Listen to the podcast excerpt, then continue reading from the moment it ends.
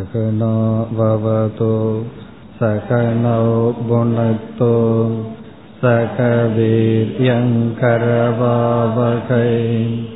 தேஜஸ்வினாவதீதமஸ்து மா வித்விஷாவகை.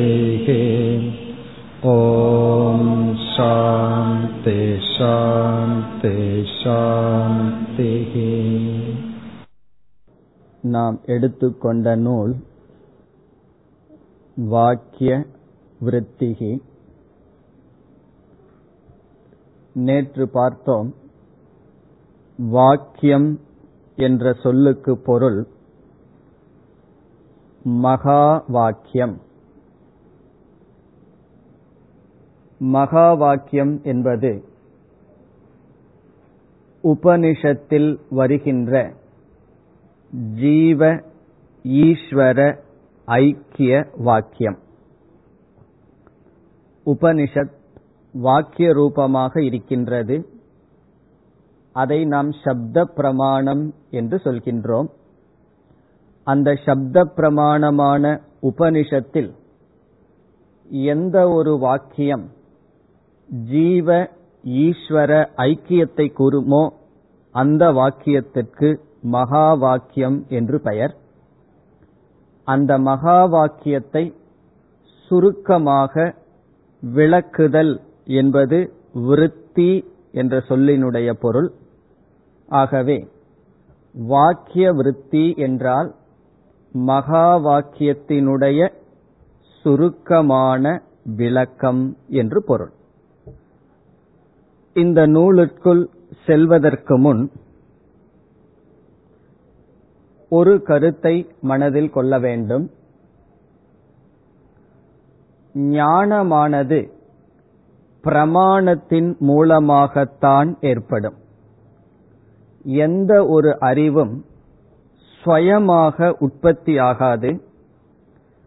அறிவானது தோன்ற வேண்டும் என்றால் அறிவை கொடுக்கும் கருவியை பயன்படுத்த வேண்டும்.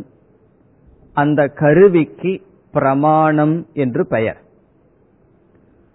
இப்பொழுது ரூபத்தை பற்றிய அறிவு வேண்டும் என்றால் கண் என்ற பிரமாணத்தை பயன்படுத்த வேண்டும். ஸ்பர்ஷத்தை பற்றிய அறிவு வேண்டும் என்றால் நாம் ஸ்பர்ஷம் ஒரு பொருள் எப்படிப்பட்ட மென்மையானதா கடினமானதா என்ற அறிவு வேண்டுமென்றால் ஸ்பர்ஷம் என்ற பிரமாணத்தை பயன்படுத்த வேண்டும். அதேபோல நாம் மலையில் புகையை பார்க்கின்றோம். நெருப்பு என்ற ஞானம் வேண்டும் என்றால் அனுமானம் என்ற பிரமாணத்தை பயன்படுத்துகின்றோம். பிறகு இங்கு அமர்ந்திருக்கின்றோம். ஒரு சப்தம் நமக்கு கேட்கின்றது. வாகனத்தினுடைய சப்தம் கேட்கின்றது. அந்த சப்தத்தை கொண்டு இது கார்தான் என்ற ஞானம் நமக்கு வருகின்றது. எப்படி என்றால் இந்த சப்தம் கார் என்ற வாகனத்தை தவிர வேறு வாகனத்தில் வர முடியாது என்ற அர்த்தாபத்தி பிரமாணம். இப்படி பலவிதமான பிரமாணங்களை கொண்டு நாம் ஞானத்தை அறிவை அடைகின்றோம். எப்படிப்பட்ட பிரமாணத்தை பயன்படுத்த வேண்டும்? விதவிதமான அறிவை கொடுக்கும் கருவிகளில் எந்த கருவியை நான் பயன்படுத்த வேண்டும் என்பது எந்த ஞானம் எனக்கு தேவை அதனுடைய அடிப்படையில் அமைகிறது. நான் ஒரு பொருளினுடைய மலரினுடைய வாசனையை தெரிந்து கொள்ள வேண்டும் என்றால் கண் காது என்ற பிரமாணத்தை பயன்படுத்த முடியாது. காரணம் என்ன? நான் தெரிந்து கொள்ள வேண்டிய விஷயம் ரூபமாகவோ சப்தமாகவோ இல்லை. இவ்விதத்தில் எந்த பிரமாணத்தை நாம் எடுத்துக்கொள்ள வேண்டும் என்பது எந்த ஞானத்தை நாம் எடுத்துக்கொள்ள வேண்டும் என்பதின் அடிப்படையில் அமைகிறது. இப்பொழுது நமக்கு பிரம்மத்தை பற்றிய ஞானம் தேவை. பிரம்மத்தை பற்றிய ஞானம் தேவை என்றால் எந்த பிரமாணம் பிரம்மத்தை பற்றிய ஞானத்தை கொடுக்குமோ அந்த பிரமாணத்தை கையாள வேண்டும். அதைத்தான் நாம் உபனிஷத் அல்லது வேதாந்தம் என்று சொல்கின்றோம். வேதாந்தம் என்றால் அல்லது உபனிஷத் என்றால் ஒரு பிரமாணம். எதற்கு பிரமாணம்? பிரம்ம ஞானத்திற்கு பிரமாணம். இந்த உபனிஷத் சப்த பிரமாணம் என்று நாம் கூறுகின்றோம். உபனிஷத் எப்படிப்பட்ட பிரமாணமாக இருக்கின்றது? சப்த ரூபமான பிரமாணமாக இருக்கின்றது.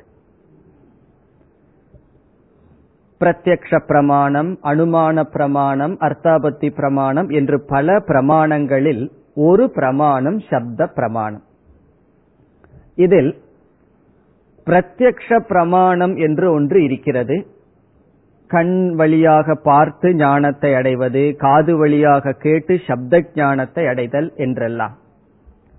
ஒரு சந்தேகம் நமக்கு வரலாம், காது வழியாக சப்தத்தை கேட்பது பிரத்யக்ஷ ஞானம். சப்த ஞானம் என்றால் சாஸ்திரம் சப்த ஞானம் என்று தனியாக கூறுகின்றோமே, அது எப்படி என்ற சந்தேகம் நமக்கு வரலாம்.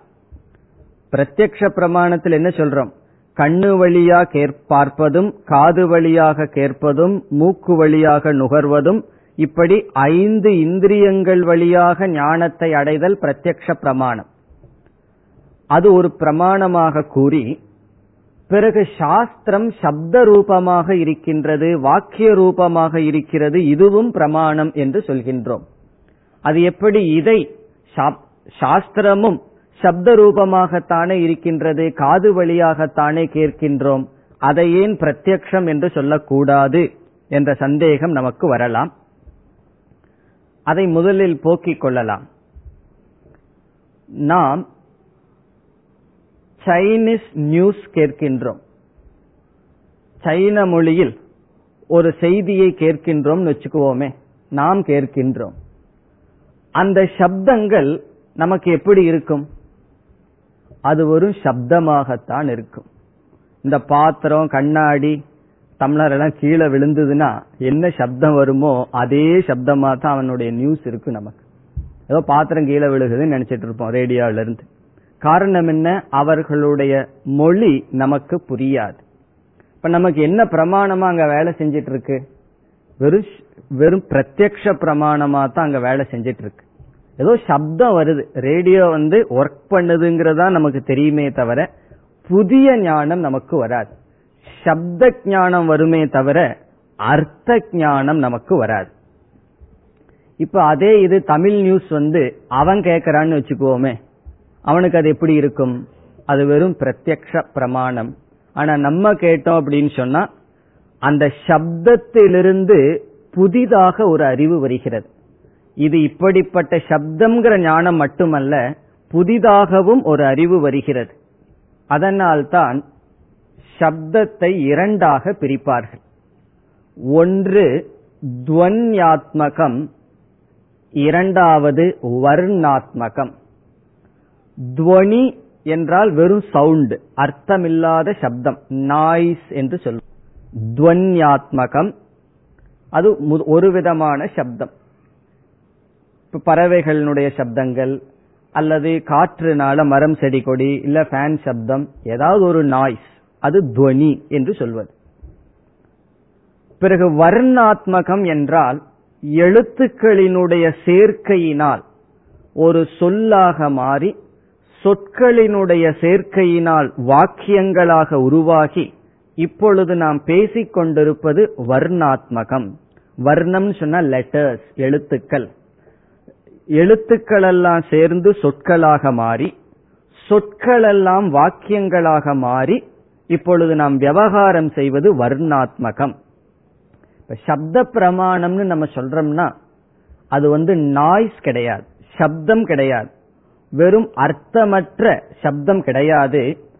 ஆனால் ஒரு மொழி, ஒரு லாங்குவேஜ் வர்ணாத்மகமாக இருக்கின்ற ஒரு பிரமாணம். இதிலிருந்து நமக்கு என்ன வருகின்றதுன்னா ஒரு புதிய ஞானம் வருகின்றது. அதனால இப்ப நம்ம என்ன பிரமாணத்தை பயன்படுத்திட்டு இருக்கோம்னு சொன்னா பிரத்யக்ஷ பிரமாணத்தையும் பயன்படுத்திட்டு இருக்கோம். சாமான்யமான ஞானம் இருக்கே, ஏதோ ஒரு சப்தம் வருதுன்னு சொல்லி.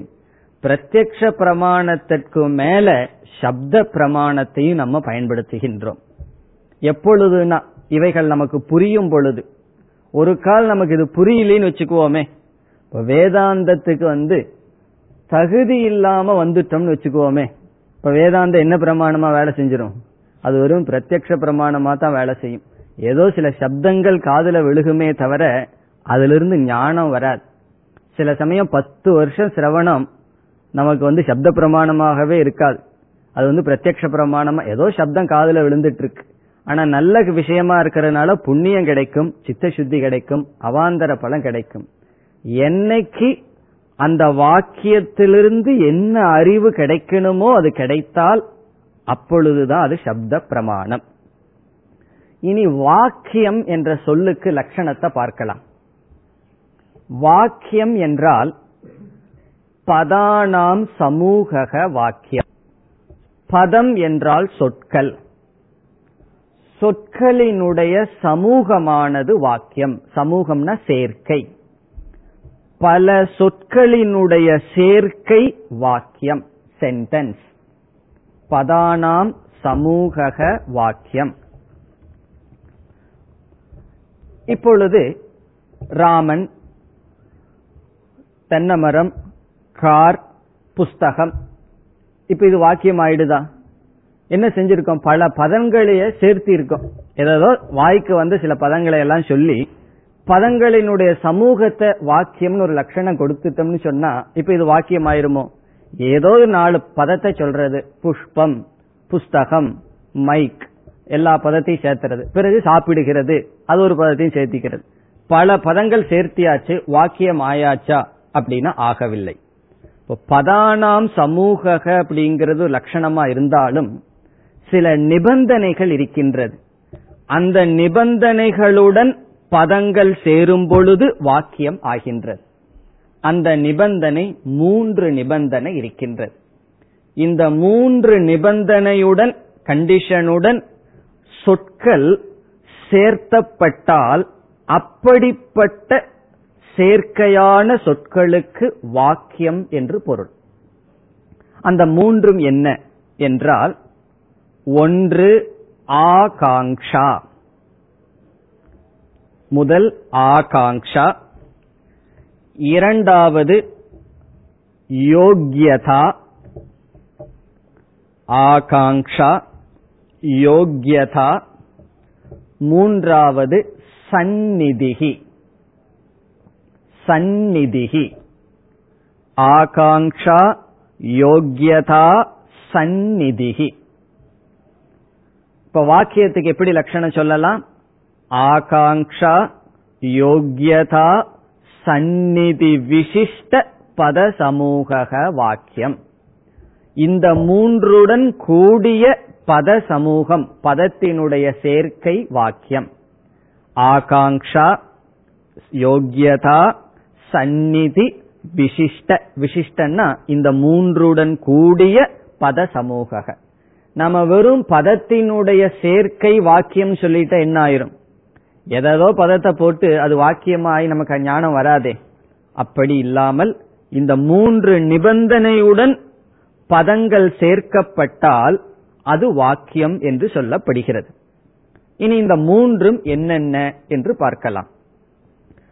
ஆகாங்ஷா என்றால் எதிர்பார்ப்பு, எக்ஸ்பெக்டேஷன். உதாரணமாக ராமக, ராமன் என்று நான் கூறியவுடன் உங்களுடைய மனதில் ஒரு எதிர்பார்ப்பு ஏற்படுகிறது. என்ன என்ற ஒரு எதிர்பார்ப்பு ஏற்படுகிறது. செல்கின்றார் என்று சொன்னவுடன் இந்த பதமானது அந்த எதிர்பார்ப்பை தீர்த்து வைக்கின்றது. இப்ப ராமன் சொன்னவுடனே அந்த நம்ம மனசுல என்ன ஏற்படுகின்றது? ஒரு இன்கம்ப்ளீட்னஸ் ஏற்படுகிறது. ஆகாங்ஷான்னு சொன்னா ஒரு எக்ஸ்பெக்டேஷன் ஏற்படுகிறது. ராமன் என்ன ஆச்சு? காட்டுக்கு போகின்றார் என்று சொன்னால் இந்த பதங்கள் எப்படி சேர்க்கப்பட்டுள்ளது? நம்முடைய மனதில் உருவாகின்ற எதிர்பார்ப்பை தீர்க்கும் வகையில் பதங்கள் அமைந்துள்ளது. இப்ப ராமர் என்று சொன்னவுடன் ஒண்ணுமே சொல்லாம புஸ்தகம் அல்லது பிளவர், புஷ்பம், இந்த மாதிரி சொன்னா அங்க எதிர்பார்ப்பு அது தீர்க்கவில்லை. சரி, ராமன், புஸ்தகம், புஷ்பம் இதெல்லாம் என்ன நமக்கு தீர்க்கவில்லை. ஆனால் ராமர் காட்டுக்கு செல்கின்றார் இப்படி சொன்னவுடன் பதங்கள் எப்படி சேர்க்கப்பட்டுள்ளது, நம்முடைய எதிர்பார்ப்பை தீர்க்கும் வண்ணம் சேர்க்கப்பட்டுள்ளது. இப்ப ஆகாங்ஷா விசிஷ்டம் சொன்ன என்ன, ஆகாங்ஷாவை தீர்க்க வேண்டும். நம்மளுடைய எதிர்பார்ப்பை எது தீர்க்கின்றதோ தீர்க்கும் வகையில் சொற்கள் அமைக்கப்பட்டால் அது வாக்கியம். இனி இரண்டாவது யோக்யதா. யோக்யதா என்றால் உதாரணமாக வன்னினா சிஞ்ச என்பது சாஸ்திரத்தில் சொல்லப்படுகின்ற பிரசித்தமான உதாரணம். வன்னினா என்றால் நெருப்பினால், நெருப்பினால். சிஞ்ச என்றால் புரோக்ஷணம் செய்ய வேண்டும். சிஞ்சன தொளிக்கிறது, புரோக்ஷணம் செய் என்று பொருள். இப்பொழுது வன்னினா நெருப்பினால் என்று சொன்னவுடன் நமக்கு ஒரு ஆகாங்ஷா வருது, நெருப்புனால என்ன செய்யணும் அப்படின்னு ஒரு ஆகாங்ஷா நமக்கு வருது. அடுத்த சொல் என்ன செய்கின்றது, புரோக்ஷணம் செய் அப்படின்னு சொல்லுது. இந்த புரோக்ஷணம் செய்ன்னு சொன்னவுடன் இலக்கணப்படி சரியா இருக்கு, அதாவது நீரினால் புரோக்ஷணம் செய் அப்படின்னு சொன்னா எப்படி சரியா இருக்கும், அதுபோல நெருப்பினால் புரோக்ஷணம் செய் அப்படின்னு சொல்றது சரியா இருக்கு. ஆகாங்ஷாவை தீர்க்குது, ஆனா யோகியதா இல்லை. காரணம் என்ன, நெருப்புனால இந்த காரியத்தை செய்ய முடியுமா? நெருப்புனால சமைக்க முடியும், நெருப்பினால் சமையல் செய்யு சொன்னா ஆகாங்ஷாவும் இருக்குது, யோகியதா இருக்கு. ஏன்னா நெருப்புனால சமையல் செய்யலாமே, ஆனால் நெருப்பை தொளிக்க வேண்டும், புரோக்ஷணம் பண்ண வேண்டும். இப்ப தண்ணியை எடுத்து தொளிக்கிறது போல நெருப்பை எடுத்து தொளிக்கணும்னு சொன்னா இங்க ஆகாங்ஷா இருக்கு, யோகியதா இல்லை. அப்படி எதிர்பார்ப்போட மட்டும் இருந்தா பத்தாது, எதிர்பார்ப்ப தீர்ப்பது யோகியதையுடன் இருக்க வேண்டும். இது யோகியதா. மூன்றாவது சந்நிதிகி. சந்நிதிகின்னு சொன்னா அருகில் இருத்தல். சந்நிதிகினா பக்கத்துல இருத்தல். உதாரணமா நான் இன்னைக்கு ராமகங்கிற வார்த்தையை சொல்லிட்டு நாளைக்கு காட்டுக்குன்னு ஒரு வார்த்தையை சொல்லி பிறகு செல்கின்றான்னு சொன்னா இது வாக்கியமாகாது. அல்லது நம்ம இன்னைக்கு ஏதோ ஒன்னு ஒரு வார்த்தை, ஒரு பதத்தை சொல்றோம், நாளைக்கு ஒரு பதத்தை சொல்றோம். ஒருவர் நேத்து நீங்க இந்த பதத்தை சொன்னீங்க, இன்று நீங்கள் இந்த பதத்தை சொன்னீர்கள், நான் இதை ரெண்டையும் சேர்த்து வாக்கியமா எடுத்துக்கிறேன்னு சொன்னாருன்னு என்ன ஆகிறது? நம்ம ஏதோ சொல்லிட்டு இருப்போம், அவர் என்ன பண்ணுவார், நீங்க 10 பதத்தை பயன்படுத்திட்டீர்கள், நான் அதெல்லாம் எடுத்து வச்சு நான் ஒரு வாக்கியம் பண்ணிக்கிறேன்னு சொன்னா நம்ம ஏதாவது சொல்லியிருப்போம், அவன் ஏதாவது எடுத்துக்கொள்ளலாம். அப்ப சந்நிதின்னு சொன்னா அருகில் இருக்க வேண்டும். நம்ம ஒன்றை அடுத்து ஒன்றை பேசினதான் பத சமூகம்னு எடுத்துக்கணுமே தவிர எங்கேயோ இருக்கிற பதத்தை வேற எங்கேயோ இருக்கிற பதத்தை எடுத்து நம்ம வாக்கியமா எடுத்துக்கொள்ள முடியாது. இப்ப இன்னைக்கு எத்தனையோ வார்த்தை பேசியிருக்கோம், நேற்று எவ்வளவோ வார்த்தை பேசிட்டோம். சிஷ்யன் என்ன பண்றான், குரு இன்னைக்கு இந்தந்த சொல்லெல்லாம் பேசினார், நேத்து இந்தந்த சொல்லெல்லாம் பேசினார், ரெண்டையும் சேர்த்து எனக்கு விருப்பமான அர்த்தத்தை எடுத்துக்கிறேன்னு எடுத்துக்க முடியுமா? அப்படி எடுத்துக்கொள்ள கூடாது, சேர்க்கையுடன் இருக்க வேண்டும். அது சந்நிதி. இப்பொழுது ஆகாங்ஷா, யோக்யதா, சந்நிதி, விசிஷ்ட பத சமூக வாக்கியம். இந்த வாக்கியத்தை தான் நம்ம சப்த பிரமாணம் என்று சொல்கின்றோம். வெறும் சவுண்ட சப்த பிரமாணம் சொல்றதில்லை, இப்படிப்பட்ட வர்ணரூபமான இவ்விதத்தில் அமைக்கப்பட்ட வாக்கியமானது சப்த பிரமாணம். அந்த சப்த பிரமாணம் நம்ம லௌகிகத்திலையும் சப்த பிரமாணம் இருக்கின்றது. இப்ப ரிஷிகேஷ பத்தி ஒருவரிடம் நான் எடுத்து சொன்னேன்னா அதுவும் சப்த பிரமாணம். அவர் அங்க போகாமையே அதை பற்றிய ஒரு பரோட்ச ஞானத்தை அடைகிறார். அந்த ஞானம் எப்படி வந்ததுன்னு சொன்னா சப்த பிரமாணம். அப்படி சப்த பிரமாணத்தை இரண்டா பிரிக்கின்றோம், லௌகிக சப்த பிரமாணம், வைதிக சப்த பிரமாணம். நம்ம லௌகிகத்துல பயன்படுத்துகின்ற சப்த பிரமாணங்கள், பிறகு வேதமும் சப்த ரூபமாக இருக்கின்றது. அப்படி முழு வேதம் சப்த பிரமாணமாக இருந்து வருகின்றது. இதில் வேதத்தை நம்ம 2 பகுதியாக பிரிக்கின்றோம். முதல் கர்ம காண்டம், ஞான காண்டம் என்று. முதல் பகுதியில விதவிதமான கர்மங்களை பற்றி ஞானத்தை நமக்கு கொடுக்கின்றது. பிறகு தர்மா தர்ம ஞானங்களை பற்றியெல்லாம் அவைகள் போதிக்கின்றன. அவைகளெல்லாம் எதற்குன்னு சொன்னா ரொம்ப ஆசை, நம்மளுடைய மனதில் ஆசை ரொம்ப வேரூன்றி இருந்ததுன்னு சொன்னா அவனிடம் போய் வைராகியம் எல்லாம் சொன்னா கேட்க மாட்டான். அதனால நீ தர்மப்படி உன்னுடைய ஆசையெல்லாம் தீர்த்துக்கன்னு சொல்றதுக்கு வேதம் உதவி செய்கிறது. பிறகு அதே தர்மத்தை கொஞ்சம் பக்குவம் வர வர சித்த சுத்திக்காகவும் பயன்படுத்த கர்மகாண்டங்கள் நமக்கு உதவி செய்கின்றன. அந்த தகுதியெல்லாம் முடிஞ்சு வந்தவுடன் வேதாந்தம் அல்லது உபனிஷத் பிரம்மத்தை போதிக்கின்றது. உபனிஷத்துல பல கருத்துக்கள் பேசப்பட்டிருந்தாலும் உபனிஷத்தினுடைய மைய கருத்து என்ன என்றால் மகா வாக்கியம். வேதத்தினுடைய கடைசி பகுதி உபனிஷத்துன்னு சொல்றோம். அந்த உபனிஷத்துல பல கருத்துக்கள் பேசப்பட்ட போதிலும் முக்கிய கருத்து என்னவென்றால் ஜீவ பிரம்ம ஐக்கிய ஞானத்தை கொடுக்கும் வாக்கியம். அந்த வாக்கியத்தை தான் இந்த வாக்கிய விருத்தியில் எடுத்துக்கொண்டு மிக தெளிவாக விசாரம் செய்யப்படுகின்றது. அதனால நம்ம உபனிஷத்துல பேசப்படுற மற்ற கருத்துக்களை எல்லாம் சிந்திக்கிறதுக்கு வாய்ப்பு இல்லை. காரணம் என்ன? இப்ப சாதன சதுஷ்டய சம்பத்தியை பற்றியோ அல்லது சில கர்மயோகத்தை பற்றியோ உபாசனையை பற்றியோ சாதனைகளை பற்றியோ எல்லாம் அதிக சிந்திக்க இந்த நூல்ல வாய்ப்பு கிடையாது. இப்ப பகவத்கீதைன்னா அப்படி இல்லை.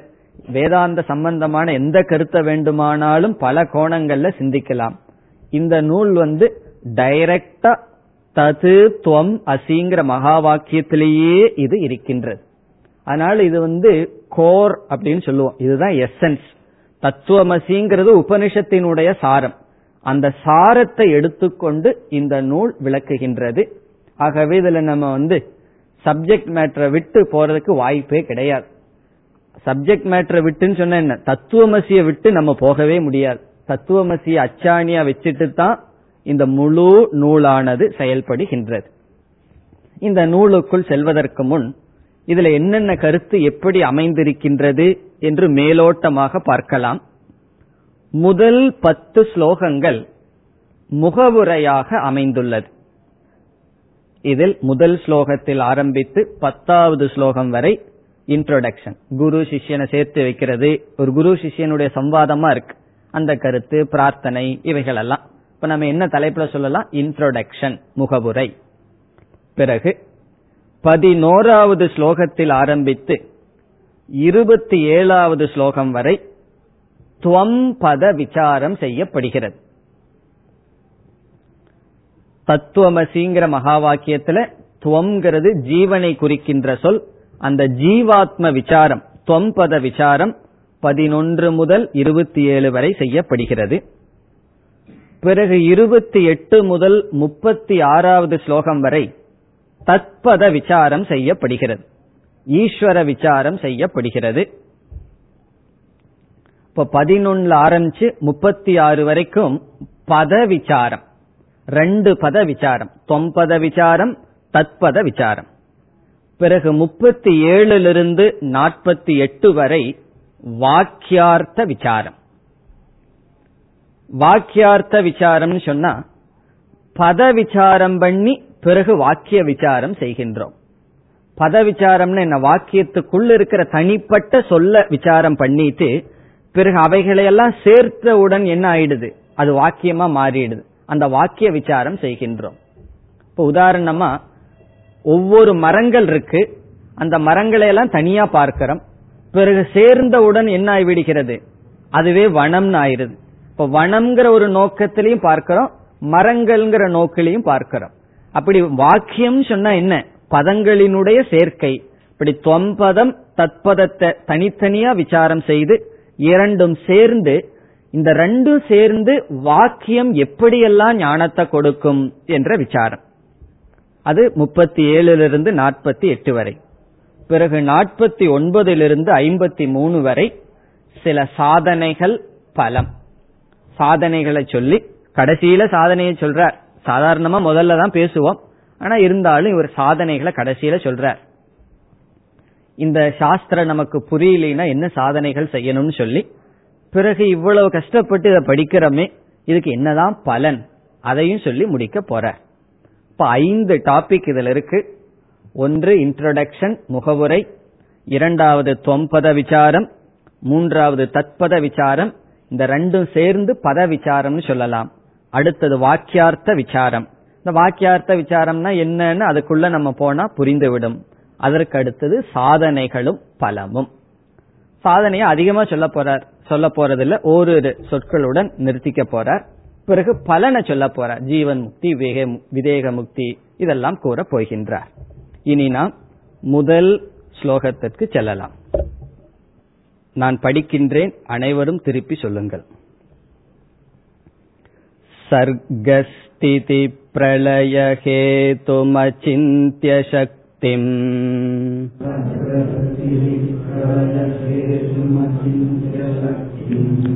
விஸ்வேஸ்வரம் விதித விஸ்வமனந்தமூர்த்திம்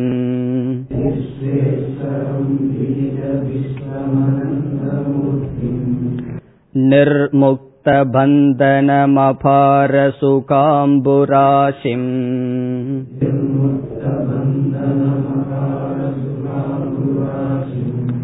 ஸ்ரீவல்லபம் விமலபோதகணம் நமாமி.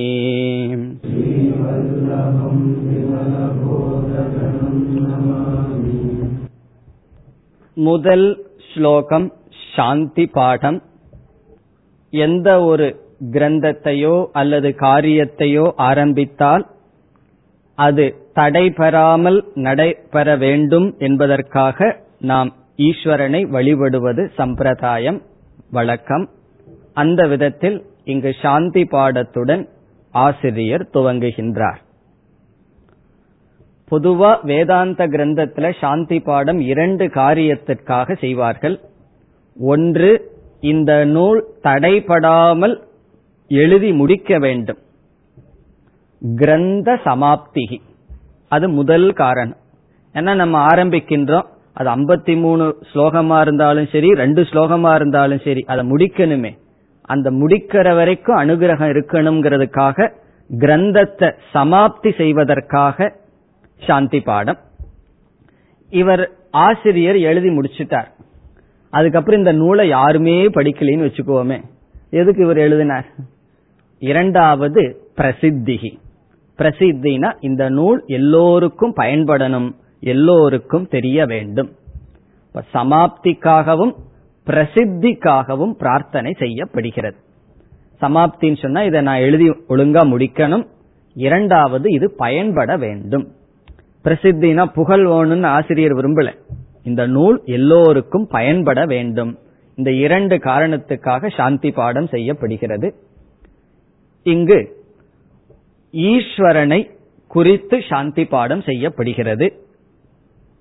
சாந்தி பாடம் தனிப்பட்ட இஷ்ட தேவதையை குறித்து செய்யலாம், கிருஷ்ணர், ராமர் அப்படின்னு சொல்லி அந்த ஆசிரியருடைய இஷ்ட தேவதையை குறித்து செய்யலாம், அல்லது குருவை குறிச்சும் சாந்தி பாடம் செய்யப்படும். அடுத்த ஸ்லோகத்துல குரு நமஸ்காரம் செய்ய போறார். இங்கு வேதாந்த நூலாக இருக்கின்ற காரணத்தினால் சகுண நிர்குண பிரம்ம இருவரை குறித்து சாந்தி பாடம் அமைகிறது. இங்கு சில சொற்கள் நிர்குண பிரம்மத்தையும் சில சொற்கள் சகுண பிரம்மத்தையும் குறிக்கின்றது. இப்படி நிர்குண பிரம்மத்தையும் சகுண பிரம்மத்தையும் குறிக்கின்ற சொற்களை பயன்படுத்தி பொதுவான அனைத்துக்கும் காரணமாக இருக்கின்ற ஈஸ்வர தத்துவத்திடம் சாந்தி பாடத்தை அவர் செய்கின்றார். இப்ப இதுல நம்ம பார்த்தோம்னா எல்லா சொற்களும், சில சொற்கள் சகுண பிரம்மம், சில சொற்கள் நிர்குண பிரம்ம பரமாக இருக்கும். இப்ப கடைசி சொல்ல பார்த்தோம்னா நமாமி, நான் நமஸ்காரம் செய்கின்றேன்.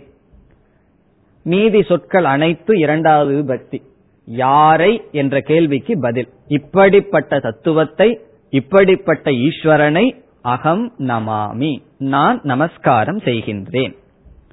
இனி ஒவ்வொரு சொற்களாக எடுத்துக்கொள்ளலாம். முதல் சொல் சர்க ஸ்திதி பிரளய ஹேதும்.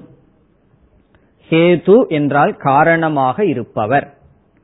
எதற்கு காரணமாக இருப்பவர்? சர்க. சர்க்கம்னா சிருஷ்டி, படைத்தல். ஸ்திதி என்றால் காத்தல். பிரளயம் என்றால் எடுத்துக்கொள்ளுதல். படைத்தல், காத்தல், தன்னிடம் எடுத்துக்கொள்ளுதல். ஹேது என்றால் இவைகளுக்கு காரணமாக இருப்பவர். இது யாரை குறிக்கின்றது? ஈஸ்வரனுடைய லட்சணம். ஈஸ்வரன் ஒரு குறிப்பிட்ட தேவதைய இங்க சொல்லாம சொல்ல போறார், பின்னாடி ஸ்ரீவல்லபம்னு சொல்ல போறார். இங்கு அனைத்து சிருஷ்டி ஸ்திதி பிரளயத்திற்கு காரணமாக இருப்பவரை கடைசி சொல்லோட சேர்த்திக்கணும். ஒவ்வொரு சொல்லுக்கு அப்புறம் நமாமி, நான் இப்படிப்பட்ட ஈஸ்வரனை நமஸ்கரிக்கின்றேன்.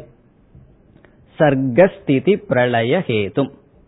இனி அடுத்த சொல் அச்சிந்திய சக்தி. அந்த ஈஸ்வரன் எப்படி அல்லது எந்த காரணத்தினால் இவ்வளவு பெரிய உலகத்தை படைச்சு காத்து தன்னுள் எடுத்துக்கொள்ள முடிகிறது என்றால் அவரிடம் ஒரு பெரிய சக்தி இருக்கின்றது. இங்க சக்தி என்ற சொல் மாயா என்ற தத்துவத்தை குறிக்கின்றது. அந்த மாயைய நம்ம அவ்வளவு சுலபமா விளக்கி புரிஞ்சு கொள்ள முடியுமான்னு சொன்னா அது அவ்வளவு சுலபம் அல்லன்னு சொல்றார். அச்சிந்திய சக்தி. அச்சிந்தியம் சொன்னா வாயாலும் மனதாலும் புரிந்து கொள்ள முடியாத சக்திங்கிற சொல் மாயையை குறிக்கின்றது. அந்த மாயையுடன் கூடியவராக இருக்கின்றார். அச்சிந்திய சக்தி, சிந்தனைக்கு எட்டாத சக்தியை உடையவராக இருக்கின்றார். அதனாலதான் அவரால் என்ன பண்ண முடியுது? சிருஷ்டி ஸ்திதி லயத்திற்கு காரணமாக இருக்க முடிகிறது. அச்சிந்திய சக்தியை உடைய சிருஷ்டி ஸ்திதி பிரளயத்திற்கு காரணமாக இருப்பவரை நமாமி, நான் நமஸ்கரிக்கின்றேன். பிறகு இரண்டாவது வரி விஸ்வேஸ்வரம். விஸ்வம் என்றால் உலகம், ஈஸ்வரன் என்றால் தலைவன். இந்த உலகத்திற்கு தலைவனாக இருப்பவர். விஸ்வம்ங்கிறதுக்கு ரெண்டு அர்த்தம் இருக்கு. ஒன்று அனைத்தும், ஆல் சர்வம். இனி ஒன்று உலகம். இங்க ரெண்டு பொருளும் எடுத்துக்கலாம். அனைத்திற்கும் தலைவராக இருக்கிறார் அல்லது உலகத்திற்கு தலைவராக இருக்கின்றார். விதித விஸ்வம். விதித விஸ்வம் என்றால் சர்வஜ்ஞக, அனைத்தையும் அறிந்தவராக இருக்கின்றார். விதிதம் என்றால் அறிதல், விஸ்வம் என்றால் உலகம். உலகத்தை அறிந்தவர், அனைத்தையும் அறிந்தவராக இருக்கிறார். விதிதம் விஸ்வம் ஏன சக, எவரால் அனைத்தும் அறியப்பட்டதாக இருக்கின்றதோ. இப்ப ஈஸ்வரன ஹேது காரணம்னு சொன்னா உங்க மனசுல என்ன வரணும்? காரணம்னு சொன்னாவே உபாதான காரணமா நிமித்த காரணமான்னு வரணும். இங்க சிருஷ்டி ஸ்திதி பிரளயம்னு சொன்ன உடனே அது உபாதான காரணத்தை குறிக்கின்றது. இப்ப களிமண்ணு தான் பானைக்கு சிருஷ்டி காரணம், ஸ்திதி காரணம், லய காரணம். ஆனா அந்த குயவன் இருக்கானே, அவன் வெறும் சிருஷ்டி மாத்திர காரணம், அவன் அறிவு சுரூபமா இருக்கான். அப்படி சிருஷ்டி ஸ்திதி பிரளய ஹேதுங்கிறது உபாதான காரணத்தையும், விதித விஸ்வம் என்பது நிமித்த காரணத்தையும் குறிக்கின்றது. இந்த பானைய செய்பவனுக்கு எவ்வளவு பானையை செஞ்சிருக்கானோ அத்தனை அறிவு இருக்குமா இருக்காதான்? கண்டிப்பா இருக்கு. அவன் 100 விதமா பானையை செஞ்சிருந்தான்னா 100 விதமான அறிவு இருக்கும். இந்த அகில உலகத்தையும் செஞ்ச பகவானுக்கு இந்த அகில உலகத்தை பற்றி அறிவு இருக்குமா இருக்காதா? கண்டிப்பாக இருக்க வேண்டும். இப்படி இல்லைன்னா அவரால செஞ்சிருக்க முடியாது. இப்ப விதித விஸ்வம்னா அனைத்தையும் அறிந்தவர். நம்ம அப்ப எவ்வளவு தெரிஞ்சு வச்சிருக்கோம்? பகவான் எல்லாத்தையும் தெரிஞ்சு வச்சிருக்கார்.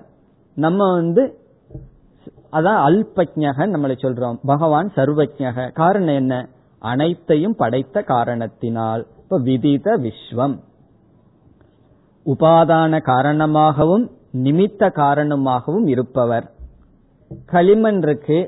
இந்த களிமண் உபாதான காரணமா இருக்கிறதுனால இந்த களிமண்ணோட நாம ரூபத்தை சேர்த்தின உடனே என்ன ஆயிருது? ஒரு களிமண்ணா இருந்தது விதவிதமான ரூபங்களை எடுத்துக்கொண்டு பலவிதமாக அது தோன்றுகிறது, பல பானைகளாக தோன்றுகிறது. அதுபோல உபாதான காரணமான தத்துவமான ஈஸ்வரனிடம், பிரம்மனிடம் நாம ரூபம் சேர்ந்து அனந்த மூர்த்தியாக இருக்கின்றார். அது அடுத்த சொல் அனந்த மூர்த்தி. நாம ரூபங்களுடன் சேர்ந்து அனைத்துமாக காட்சியளித்துக் கொண்டு இருக்கின்றார். அனந்த மூர்த்தி.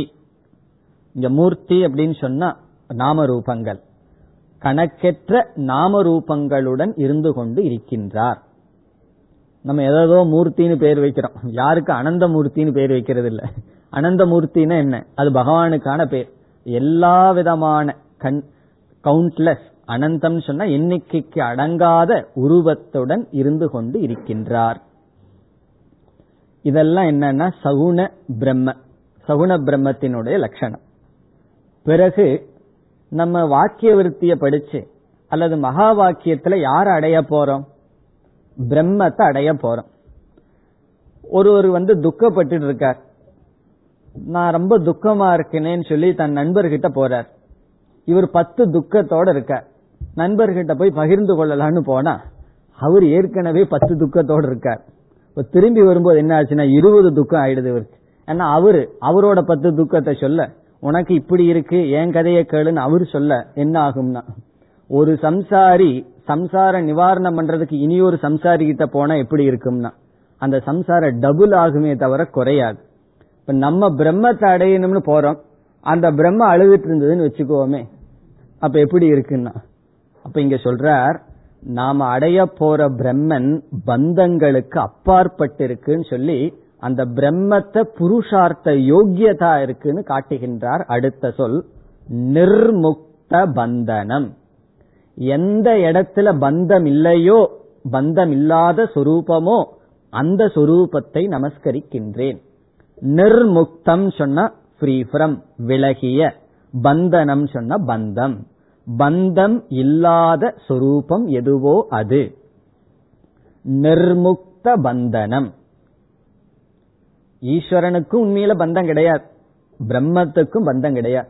ஈஸ்வரன் மாயைய தன்னுள் வச்சிருக்கிறதுனால பந்தம் இல்லை, பிரம்மத்துக்கும் பந்தம் இல்லை.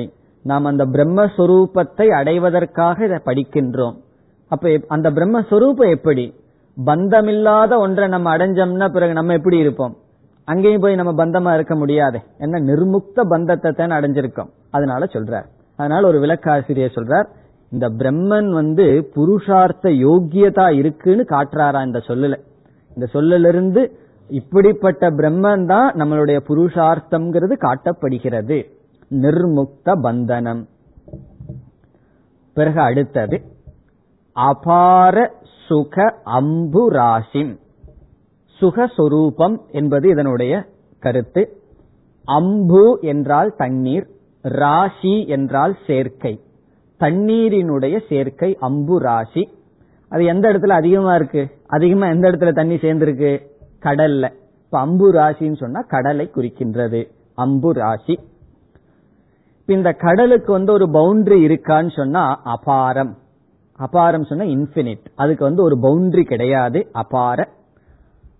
அத சுகத்திற்கு உதாரணமாக சொல்கின்றார். அபார சுக அம்பு ராசின்னு சொன்னா சுக கடல், ஆனந்த கடலாக இருப்பவர், முடிவில்லாத எல்லையற்ற ஆனந்த கடலாக இருப்பவர். இதுவும் எதை குறிக்கின்றது? புருஷார்த்தத்தை குறிக்கின்றது. உபனிஷத்துல மோட்சத்தை 2 விதத்தில் பேசப்படும். தரதி சோகம் ஆத்மவித்து சுகம் அத்தியந்தமேதி. சோகத்திலிருந்து விடுபடுவது மோட்சம்னு பேசப்படும். சுகத்தை அடைகின்றான், பிரம்மத்தை அடைகின்றான். தேஷாம் சாந்தி சாஸ்வதி நேதரேஷாம் தேஷாம் சுகம் சாஸ்வதம் என்றெல்லாம் சொல்லும். அப்படி 2 கோணத்துல சொல்லப்படும், பாசிட்டிவா நெகட்டிவா. நெகட்டிவா சொல்றதுன்னா அவனுக்கு சம்சாரம் இல்லை, அது மோட்சம். பாசிட்டிவா சொல்லணும்னா அவனுக்கு ஆனந்தம் இருக்கின்றது. என்ன, வெறும் துக்கம் இல்லை துக்கம் இல்லைன்னு மட்டும் சொல்லிட்டு போயிட்டா சரி, துக்கமும் இல்லை அப்படின்னு சொன்னா சுகமும் இல்லையோ வெறும்னு இருக்குமே அப்படின்னு தோணும். அப்படியல்ல, அது சுகஸ்வரூபம் என்று. இப்படிப்பட்ட பிரம்மத்தை, புருஷார்த்தத்திற்கு அடையவதற்கு யோக்கியமான பிரம்மத்தை நான் நமஸ்கரிக்கின்றேன். இனி கடைசியில ஸ்ரீ வல்லபம். ஸ்ரீ என்றால் லக்ஷ்மி, வல்லபம் என்றால் தலைவர் கணவர். ஸ்ரீ வல்லபம்னா லக்ஷ்மிக்கு கணவராக இருப்பவர் விஷ்ணு, ஸ்ரீ வல்லபம். விமல போத கணம் நமாமி. ஸ்ரீவல்லபம் இங்க இஷ்ட தேவதை ஆகிறது, விஷ்ணு ஆகிவிட்டு விரிகின்றது ஸ்ரீவல்லபம்.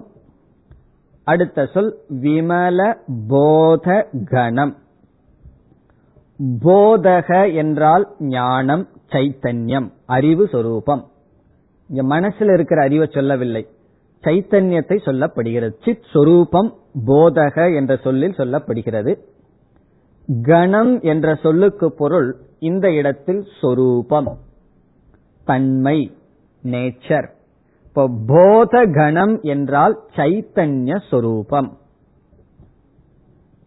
சைத்தன்ய சொரூபமாக, அறிவு சொரூபமாக இருப்பவர். இந்த அறிவிடம் ஒரு குறை இல்லை. அது என்ன குறை இல்லை? விமலம் என்றால் அழுக்கற்ற, குறையற்ற, மலமற்ற போத சொரூபம். குறையற்ற, மலம் சொன்ன அழுக்கு, விமலம் சொன்ன அழுக்கற்ற, குறையற்ற அறிவு சொரூபம். இந்த இடத்துல விமலம், அழுக்கற்றங்கிறது எதை குறிக்கின்றது என்றால் அவித்யா ரஹித, அவித்யா இல்லாத, அறியாமை இல்லாத என்பதை குறிக்கின்றது. அவித்யை இல்லாத, அவித்யா ரஹித போத சுரூபம். நம்ம மனசுல எத்தனையோ அறிவுகள் இருக்கின்றது. இப்போ ஒருவரை பார்க்கிறோம், கொஞ்சம் பேசுறோம், பேசின உடனே அவரை பத்தி ஒரு ஜட்ஜ்மெண்ட் பண்றோம், இவர் இப்படிப்பட்டவர்னு ஒரு அறிவு நமக்கு வருது. இப்ப இந்த அறிவுல சில சமயம் அல்லது பல சமயம் அவித்யா கலந்திருக்கு. காரணம் என்னன்னா, நம்ம என்ன தீர்மானம் பண்ணி வச்சிருக்கிறோமோ அதுக்கு நேர்மாறா இருப்பார். நல்லவர் நினைச்சு வச்சிருப்போம், கொஞ்ச நாளைக்கு அப்புறம் விஷயம் தெரியும். அல்லது பால் பார்த்தா ஒன்னும் பேச மாட்டேங்கிறாரு, முசுடு மாதிரி இருக்காருன்னு நினைச்சு வச்சிருப்போம், கொஞ்ச நாள் பழகி பார்த்தா தங்கமா இருக்காரே, அது நமக்கு தெரியும். அப்படி நமக்கு இருக்கிற ஒவ்வொரு அறிவிலையும் இந்த மோகம், அறியாமை, இந்த இடத்துல அவித்யான்னு சொன்னா தவறுகள், அறியாமை, இதெல்லாம் கலந்திருக்கு. ஆனா இந்த பிரம்மத்தினுடைய அறிவு என்னன்னு சொன்னா இந்த எந்த விதமான அவித்யும் இல்லாத அறிவாக இருக்கின்றது. அப்படிப்பட்ட அறிவு சொரூபம் அவித்யா ரஹித சைத்தன்ய சொரூபம். நமாமி, நான் நமஸ்கரிக்கின்றேன். இதுல என்ன செய்திருக்கின்றார்? சில சொற்கள் சகுண பிரம்ம, சில சொற்கள் நிர்குண பிரம்ம. இதுவும் சகுண பிரம்ம சொன்னாலும் தவறு கிடையாது. நிர்முக்த பந்தனம்னா ஈஸ்வரனுக்கு அது இருக்கே. ஆனா நம்ம அடையிறது ஈஸ்வர பிராப்தின்னு சொல்றதை விட பொதுவா பிரம்ம பிராப்தின்னு சொல்லுவோம். ஏன்னா மாயையும் கூட நமக்கு வேண்டாம், பிரம்மஸ்வரூபமாக இருத்தல். அப்படிப்பட்ட விமல போதகனம், பிறகு நிர்முக்த பந்தனம், சுகாம்புராசிம், இவைகளெல்லாம் நிர்குண பிரம்ம, புருஷார்த்த யோக்கியதாக இருக்கின்ற பிரம்மத்தை சொல்லி, இப்படிப்பட்ட பிரம்மத்தை, ஈஸ்வரனை, விஷ்ணுவாக இஷ்ட தேவதையாக இருப்பவரை நான் நமஸ்கரிக்கின்றேன் என்று சொல்லி, இனி அடுத்த ஸ்லோகத்தில் குரு நமஸ்காரம் செய்கின்றார். தன்னுடைய குருவுக்கு நமஸ்காரம் செய்து பிறகு துவங்க இருக்கின்றார். இரண்டாவது ஸ்லோகம். யஸ்ய பிரசாதாதகமேவ விஷ்ணுஹோ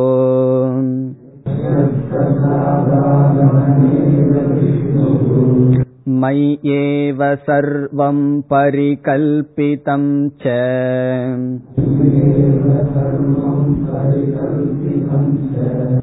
இத்தம் விஜானாமி சதாத்மரூபம்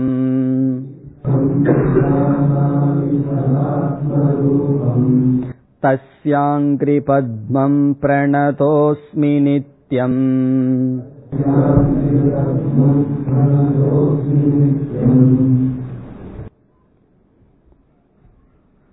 குரு நமஸ்காரம் செய்யப்படுகின்றது. குரு பக்திஹி வித்யா பிராப்தி அங்கஹ. குருவிடம் இருக்கின்ற பக்தியானது வித்யா பிராப்தி அங்கஹ. அங்கம்னா அது ஒரு பகுதி. வித்யை அடைவதற்கு அது ஒரு காரணம். இதுக்கெல்லாம் பல காரணங்கள் இருக்கின்றது. வேற ஏதாவது ஒரு சயின்ஸ் படிக்கணும்னு சொன்னா குரு பக்தி அவ்வளவு அவசியம் இல்லை. ஏதோ அந்த டீச்சருங்கிறதுக்கு ரெஸ்பெக்ட் பண்ணா போதும். ஆனா வேதாந்தத்துல மட்டும் அப்படி இல்லை. காரணம் என்னவென்றால், பல காரணம் சொல்லலாம். ஒரு காரணம் என்னவென்றால், இந்த வேதாந்த வாக்கியமானது முரண்படுவது போல் உபதேசம் செய்கின்றது. குருவினுடைய வாயிலிருந்து வர்ற சப்தம் ஒன்னாகவும் இருக்கு. அந்த சப்தத்திலிருந்து அவன் புரிஞ்சிக்க வேண்டிய விஷயம் அந்த சப்தத்துக்குள்ள இல்லாத விஷயமா இருக்கு.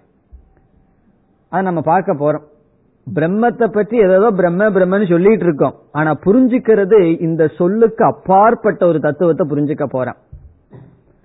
அதத்தான் லட்சணாவிருத்தின்னு நம்ம வந்து படிக்க போறோம் இந்த நூல்லையே. ஒருவருடைய சொல்லிலிருந்து அந்த பாவத்தை புரிஞ்சுக்கணும்னு சொன்னா அந்த குரு உன்னுடைய இணக்கத்தினால அவரோட சொல்லிலிருந்து அந்த பாவத்தை புரிஞ்சுக்கிற மனச பக்தி இருந்தா தான் அடைய முடியும். இப்போ உதாரணமா சில நல்ல மேனேஜிங் டைரக்டர்ஸ் இருக்காங்கன்னு வச்சுக்கோமே, அது நல்லன்னு கண்டிஷன் போடணும். ஏன்னா அவர்களெல்லாம் எனக்கு தெரிஞ்ச ஒருத்தர் இருக்கார், அவரே சொன்னார், நான் வந்து என்னுடைய டிரைவர்கிட்ட எல்லாம் எப்படி நடந்துக்குவேன் அப்படி இப்படின்னு சொன்னார். சொல்லிட்டு ஒரு நாள் சொன்னார், நான் மேடையில் உட்கார்ந்துட்டு இருந்தேன்னா இப்படின்னு திரும்பி பார்த்தேன்னா என் டிரைவருக்கு தெரியும் எனக்கு தண்ணி வேணும்னு சொல்லி, இப்படி மேலே பார்த்தேன்னு சொன்னா போறதுக்கு டைம் ஆச்சு ரெடியா இருக்கணும்னு என் டிரைவருக்கு தெரியும். அப்படி ஒவ்வொரு அசைவிலையும் அந்த டிரைவர் என்ன பண்றார் புரிஞ்சுக்கிறார், நம்ம மேனேஜிங் டைரக்டர் இதுதான் அவருடைய செயலிருந்து விவக்ஷித அர்த்தம், இதுதான் அவர் சொல்றாருன்னு புரிஞ்சுக்கிறார். காரணம் என்னன்னு சொன்னா அந்த அவரிடம் அவனுக்கு பக்தியும் அன்பு இருக்கு. அந்த மாதிரி இவர் நடந்துக்கிறார். சில பேர் வேற விதமா நடந்துட்டா இவர் என்ன சொன்னாலும் கேட்க மாட்டான், அது வேற பிரச்சனை. ஒரு பக்தி ஒருவர் மீது இருந்ததுன்னு வச்சுக்கோமே, அவருடைய ஒவ்வொரு செய்கையுமே அந்த சிஷியனுக்கு புரிஞ்சிடும், சிஷியனுக்கோ எம்ப்ளாயருக்கோ யாருக்கோ அது புரிஞ்சிடும். அப்படி குருவினிடம் இருக்கின்ற ஒரு அலாத ஸ்ரத்த இருந்தா தான் அவருடைய சொல்லானது நமக்கு ஞானமா வரும். இல்ல அப்படின்னு சொன்னா வாச்சியார்த்தமாகட்டும் லட்சியார்த்தமாகட்டும் அது நமக்கு ஞானமா வராது. அப்படி பல காரணம் சொல்லலாம். இந்த குரு பக்திங்கிறது ஞானத்திற்கு ஒரு அங்கம். ஆகவே இவர் என்ன செய்யறார், தன்னுடைய குருவுக்கு நமஸ்காரம் செய்து பிறகு துவங்க இருக்கின்றார். இதுவும் மிக அழகான ஸ்லோகம். இவர் என்ன சொல்றார், யாருடைய பிரசாதத்தினால யாருடைய அனுகிரகத்தினால் அனைத்தும் நான் தெரிஞ்சிட்டனோ அவரை நான் நமஸ்காரம் செய்கின்றேன்.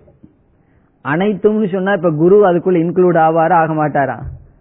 இப்ப யாருடைய அனுகிரகத்தினால குரு சிஷ்யனெல்லாம் இல்லைங்கிற ஞானத்தை நான் தெரிஞ்சிட்டனோ அந்த குருவுக்கு நமஸ்காரம். அத சொல்ல போற எஸ்ய பிரசாதாத், இங்கு எஸ்யங்கிற சொல் குருவை குறிக்கின்றது. எஸ்ய குரோஹோ, யாருடைய குருவினுடைய பிரசாதாத் அனுகிரகத்தினால், எஸ்ய பிரசாதாத் யாருடைய அனுகிரகத்தினால். பிறகு நான் எப்படிப்பட்ட அறிவை அடைந்தன்னு சொல்றார். இதெல்லாம் அவர் அடைஞ்ச அறிவா, யாருடைய பிரசாதத்தினால இப்படிப்பட்ட அறிவை நான் அடைஞ்சிருக்கேன். அகமேவ விஷ்ணுஹு, நான் தான் விஷ்ணுன்னு புரிஞ்சிருக்கின்றேன்.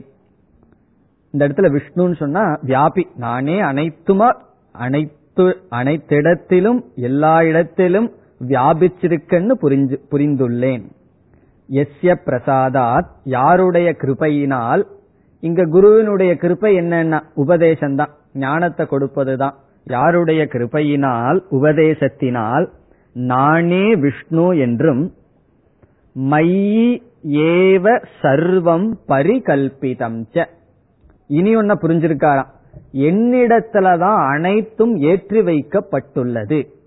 மயி ஏவ என்றால் என்னிடத்தில், விஷ்ணு ரூபமாக இருக்கின்ற ஞான ரூபமாக இருக்கின்ற என்னிடத்தில் சர்வம் அனைத்தும் பரிகல்பிதம் ஏற்றி வைக்கப்பட்டுள்ளது. என்னிடத்தில் அனைத்தும் ஏற்றி வைக்கப்பட்டுள்ளது.